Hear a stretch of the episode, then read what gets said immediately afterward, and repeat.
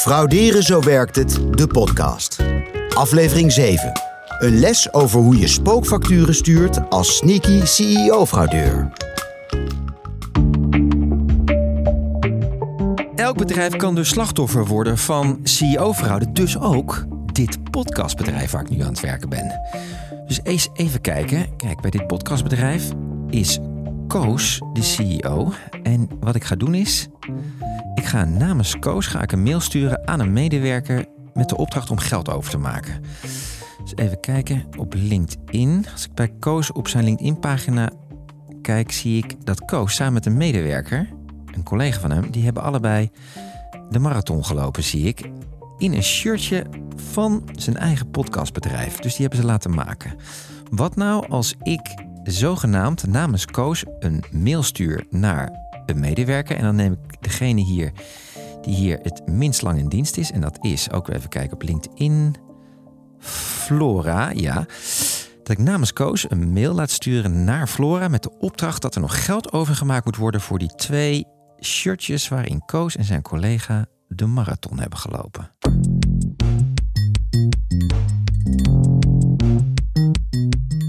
Mijn eerste speurwerk als CEO-fraudeur zit erop. Ik heb een onervaren nieuwe medewerker in het vizier en ik heb wat interessante informatie verzameld over haar baas. Zometeen ga ik me eens een vals e-mailadres aanmaken, zodat ik haar met een goed verhaal, onder de naam van haar baas, kan benaderen met een verzoek om geld. In deze aflevering gaat het over CEO-fraude. Een vorm van fraude waarbij oplichters zich voordoen als de baas van een bedrijf en uit zijn naam medewerkers mailen met verzoeken om geld over te maken. Daar stond gewoon een hele onschuldige vraag. Joh, kun je mij even een overzicht van de rekeningen doorsturen? Want er moet een grote betaling uit zometeen en er zit wat spoed. En er zijn meer vormen van fraude waar bedrijven mee te maken krijgen.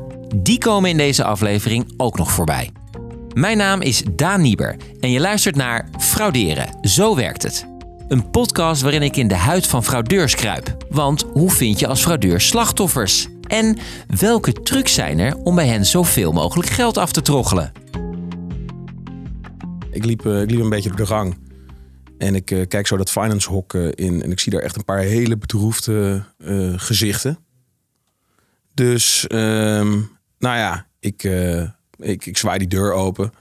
Ik maak daar ook nog een soort grap over van, hey jongens, what's up? Wat is hier nou gebeurd? Ik geloof zelfs dat ik riep, joh, is er iemand overleden? Nou, toen brak er spontaan iemand in tranen uit. Dat ik dacht, volgens mij was dit niet de goede snaar. Waarop een van die medewerkers zegt, we hebben net €40.000 overgemaakt. Je hoort Kees Maat, medeoprichter van het bedrijf The Paying It Group. 10 minuten hiervoor hadden zijn medewerkers ontdekt dat ze op de afdeling geld hadden overgemaakt naar een oplichter in Londen. De medewerker die de betaling had verricht, die was flink in paniek. Ja, die had net op de knop gedrukt en die was net door de proeftijd eigenlijk heen. Dus die dacht echt, dit kost me meteen mijn baan. Hoe ga ik dit ooit goed maken? Hoe moet ik dit ooit terugbetalen? Dus ik zat alleen maar, oké, relaxed. Het gaat echt allemaal wel goed komen. Het is maar geld. Geld kunnen we altijd weer opnieuw verdienen. We gaan dit oplossen. We gaan zo met de bank bellen. En dan kijken we wel hoe we dit kunnen oplossen. Het bedrijf was de dupe geworden van CEO-fraude. De medewerker die net €40.000 had overgemaakt, dacht dat ze dit deed in opdracht van Kees, haar baas. Maar de mailtjes die ze had ontvangen met verzoeken tot betaling waren in werkelijkheid afkomstig van een oplichter die zich had voorgedaan als Kees. Een oplichter die zich had voorbereid door in te breken in de computersystemen van het bedrijf en rond te snuffelen in zijn e-mails. Ja, CEO-fraude is een vorm van online fraude specifiek gericht tegen het bedrijfsleven. Waarbij je dus in de computer van een onderneming gaat zitten om te kijken hoe een CEO, dus een leidinggevende, een baas van een bedrijf, communiceert. En dan ga je je voordoen als die baas. Je hoort Karin van Doorne, beleidssecretaris criminaliteit bij VNO-NCW en MKB Nederland. Straks gaan we het nog veel uitgebreider hebben over de tactieken van deze CEO-oplichters en hoor je wat er precies is gebeurd in het bedrijf van Kees. Maar eerst wil ik weten hoe vaak bedrijven nou eigenlijk te maken krijgen met online fraude. Maar eerst, stel u werkt op de financiële administratie en krijgt een e-mail van de allerhoogste baas met de vraag om zo snel mogelijk even een betaling uit te voeren van pak een beet €500.000 of zo naar een buitenlands rekeningnummer. Zou u dat doen of niet? Heel veel werknemers doen het wel. En ze trappen daarmee in een truc die in opkomst is. CEO-fraude wordt het genoemd. Bedrijven gaan op die manier voor kapitalen het schip in. Zo verloor de Belgische bank Crelan in januari miljoenen. Crelan is inderdaad slachtoffer geworden van een belangrijke fraude, georganiseerd vanuit het buitenland. De schade beloopt maximaal 70 miljoen. Je staat er versteld van hoe vaak dit gebeurt. Het lijkt inderdaad te onnozel, maar de FBI kwam vandaag met nieuwe cijfers daarover. Hoe vaak dit wereldwijd gebeurt. Kijk maar eens mee, dan zijn het 12.000 bedrijven die hier wereldwijd in zijn getrapt. In totaal $2 miljard aan schade. En gemiddeld per bedrijf gaan ze voor $120.000 het schip in. We hebben eigenlijk in Nederland geen goed onderzoek naar aard en omvang en hoeveelheid schade van online fraude bij specifiek het bedrijfsleven.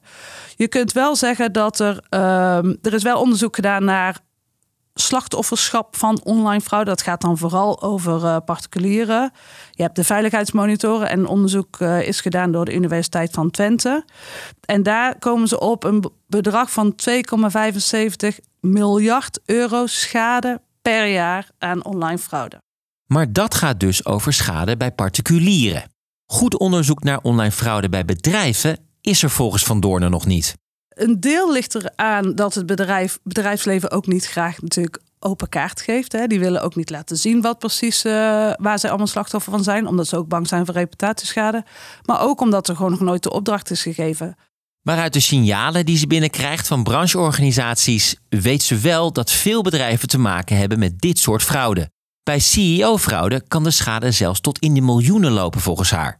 Na CEO-fraude krijgen bedrijven ook vaak te maken met aan- en verkoopfraude. Ja, aankoopfraude is het wel bestellen en betalen, maar niet geleverd krijgen. Dat zie je ook vaak bij particulieren, maar ook bij bedrijven natuurlijk die online bestellingen doen. En verkoopfraude is precies het omgekeerde. Dus niet betaald krijgen nadat je een product hebt geleverd als bedrijf. En dan is er nog een andere vorm van fraude. Factuurfraude.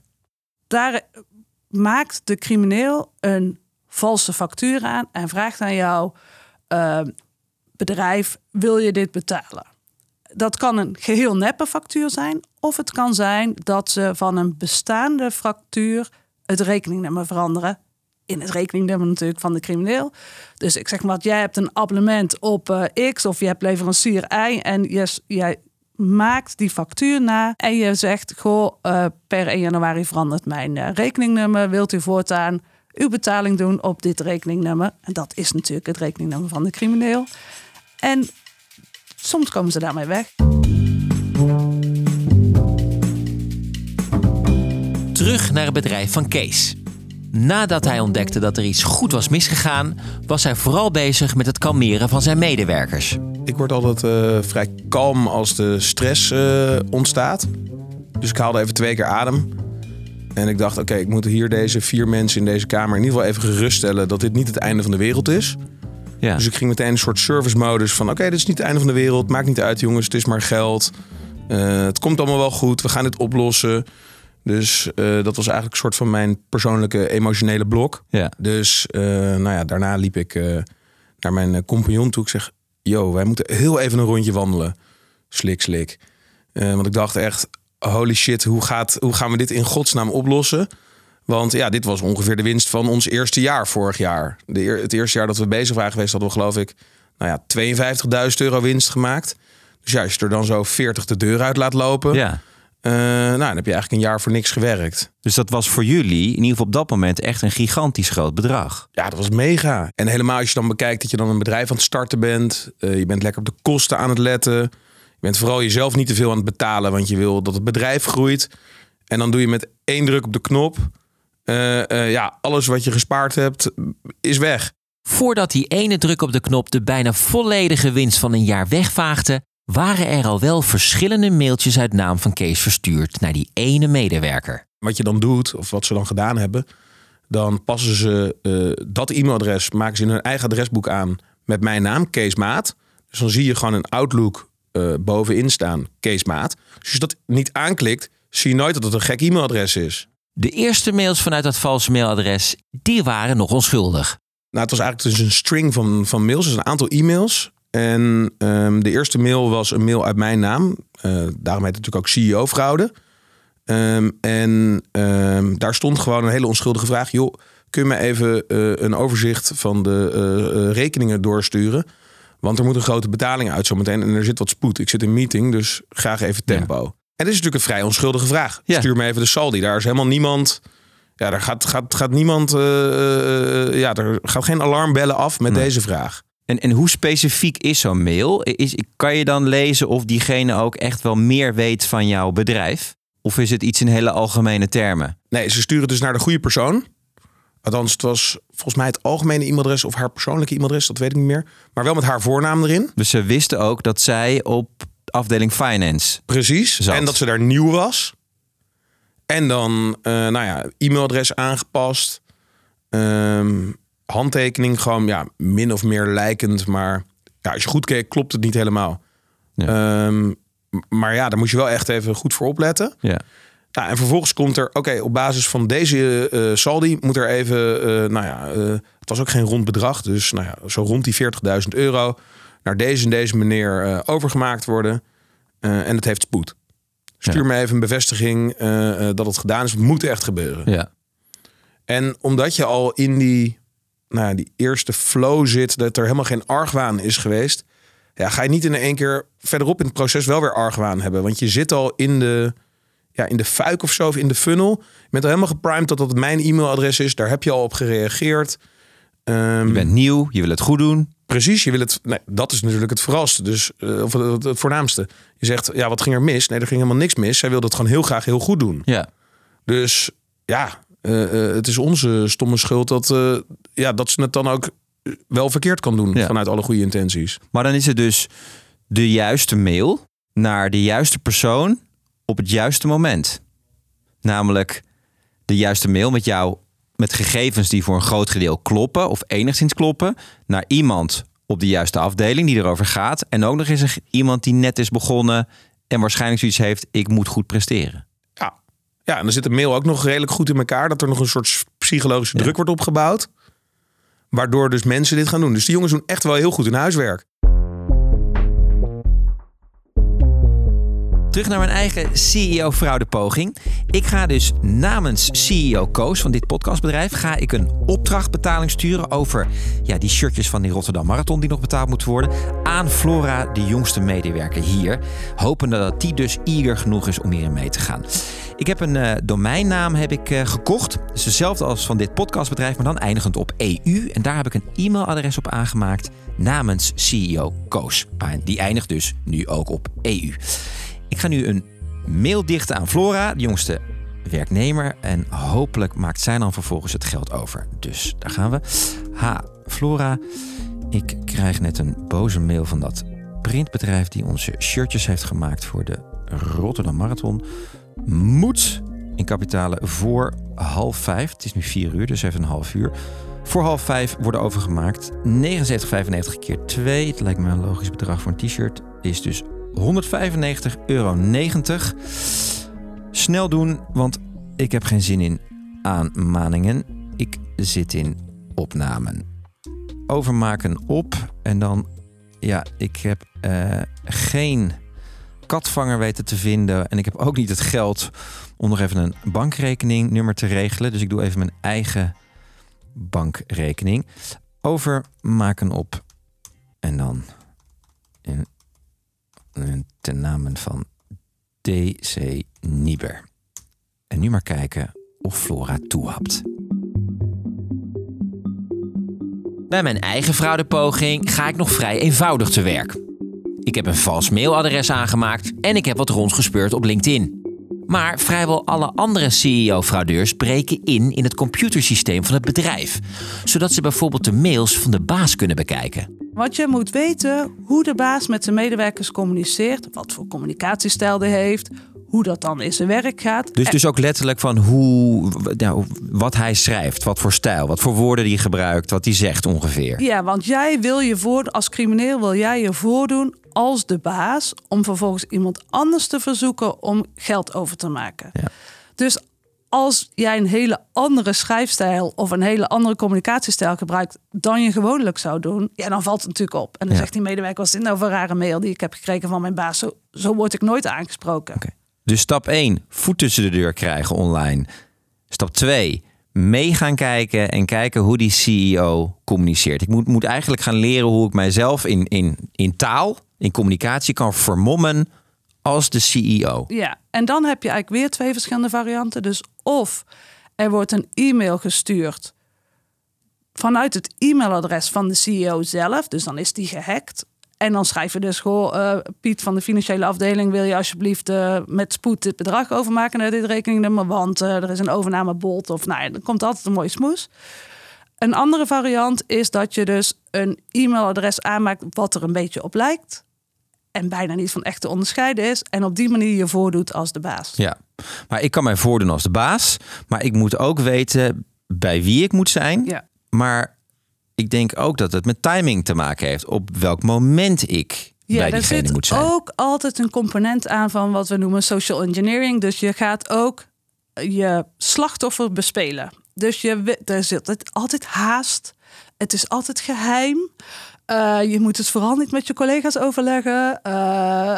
Dus er zit een druk op. En de baas die vraagt het. Hè, dus er is ook nog een hiërarchische verhouding. Waardoor die meneer of mevrouw van de financiële afdeling denkt, ja, als de baas het vraagt, dan zal ik het maar doen. Ja, en maar op die manier krijgen ze dus die overboeking, nou, het rekeningnummer van de crimineel natuurlijk, snel voor elkaar. Maar hoe weet ik welk slachtoffer ik moet hebben? Wie is de persoon op die financiële afdeling die waarschijnlijk mij zal gaan helpen? Daardoor zitten ze al een tijdje vaak in jouw e-mailadres. Ja. Dus zij weten precies welke opdrachten er gegeven worden en aan wie. Aan wie, ja. En dan weet je dus dat het niet ongebruikelijk is dat de baas een verzoek doet aan Kees of Marietje of whatever. Maar ik kan me ook voorstellen dat het bijvoorbeeld heel interessant is om te kijken, oké, op die financiële afdeling, Kees is nieuw. Ja, een nieuwe medewerker is een makkelijker slachtoffer dan misschien iemand die er al heel lang zit. Ja. Of precies het omgekeerde. Iemand die er al heel lang zit en gewend is van alle patronen, die zal misschien ook makkelijker denken, oh ja, ik hoef geen toestemming meer te vragen voor deze grote betaling. Die laat ik zo doorgaan. Hè? Want vaak hebben ze binnen een bedrijf toch al afspraken dat je bij grote betalingen het nog voorlegt bij een collega. Maar misschien dat die oude rot in het vak denkt, ja, nee, dat hoef ik niet meer te doen. Dus dat verschilt een beetje. Terug naar Kees en zijn bedrijf. We weten nu hoe de fraude plaatsvond. Maar wat heeft hij eigenlijk gedaan om zijn geld terug te krijgen? Nou ja, toen zijn we de bank maar eens gaan bellen. Ja.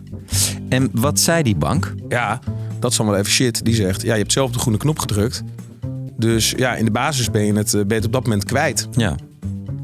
Maar we kunnen er notitie van maken hier in het systeem. En dan, ja, misschien kunnen we de transactie nog ongedaan maken of blokkeren. Kees zat eerst dus nog even in spanning. Tot het verlossende woord een tijdje later wel kwam. Omdat het uiteindelijk het geld naar Engeland moest, zat er nog een bank tussen. En daardoor konden ze, ja, een soort vertraging zat erop, waardoor ze dat tegen konden houden. Ja. Uiteindelijk kreeg hij bijna het hele bedrag terug. Op 2000 euro na. De transactiekosten die de bank in rekening bracht. Kees had dus nog geluk dat hij het grootste gedeelte van het geld terugkreeg. Maar hier kun je natuurlijk niet van uitgaan. Daarom is het slimmer om te voorkomen dat fraudeurs er überhaupt in slagen om je bedrijf op te lichten. Bijvoorbeeld door het 4-ogen-principe te hanteren. Dus als je een verzoek krijgt om een betaling te doen boven een bedrag X, dat verschilt natuurlijk per bedrijf, dan moet je dat ook via een collega laten lopen. Dus jij zegt, ik geef akkoord, maar dan moet nog een tweede daar ook akkoord op geven, zodat er 4 ogen na het verzoek hebben gekregen, waardoor er misschien oplettendheid is en dat de fraudes eerder worden ontdekt. Maar ik krijg ook het idee dat je als CEO ervoor moet zorgen dat je gewoon niet bekend staat als een of andere bullebak die altijd roept, het moet nu en het moet snel. Ja, maar binnen het bedrijfsleven komen natuurlijk wel kansen voorbij. Een overnamebod of je hebt een klant net binnengehaald en je wil echt snel acteren. Dus het kan ook best wel zijn dat de dingen snel moeten gebeuren, maar let op bij dit soort dingen. En zorg er dan dus ook voor dat je als CEO benaderbaar bent. En dat mensen dus makkelijk bij je langs kunnen. En het gevoel hebben van, oh, ik kan wel eventjes checken of dit klopt, ja of nee.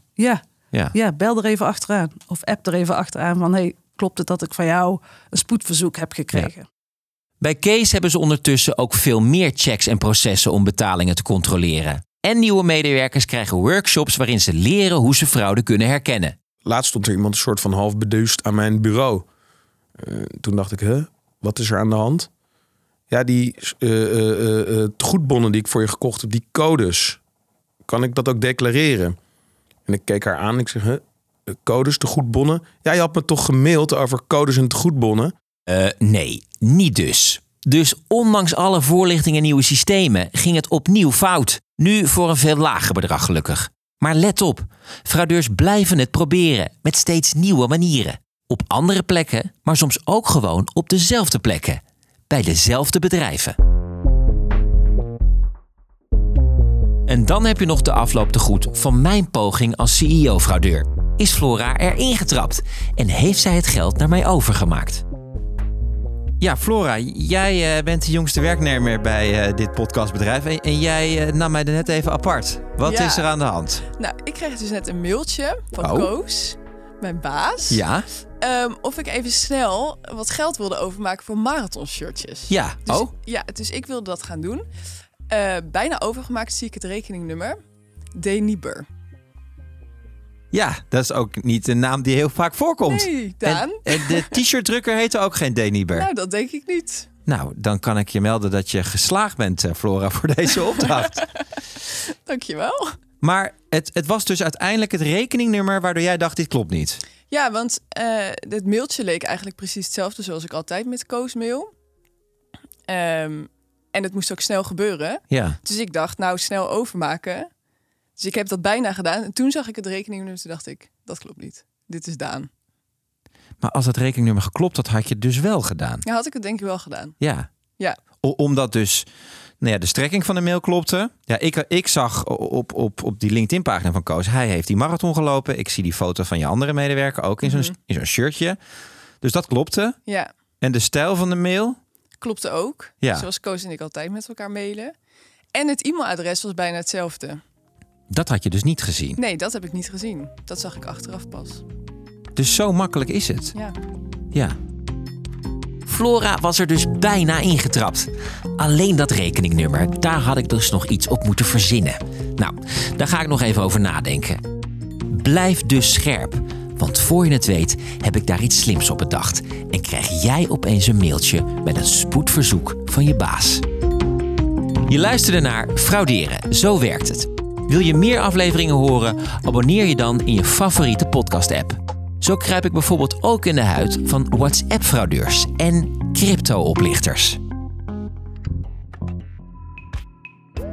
Frauderen, zo werkt het is een initiatief van de gezamenlijke banken. Bekijk meer lessen op zowerktfraude.nl en leer zo fraude herkennen en voorkomen.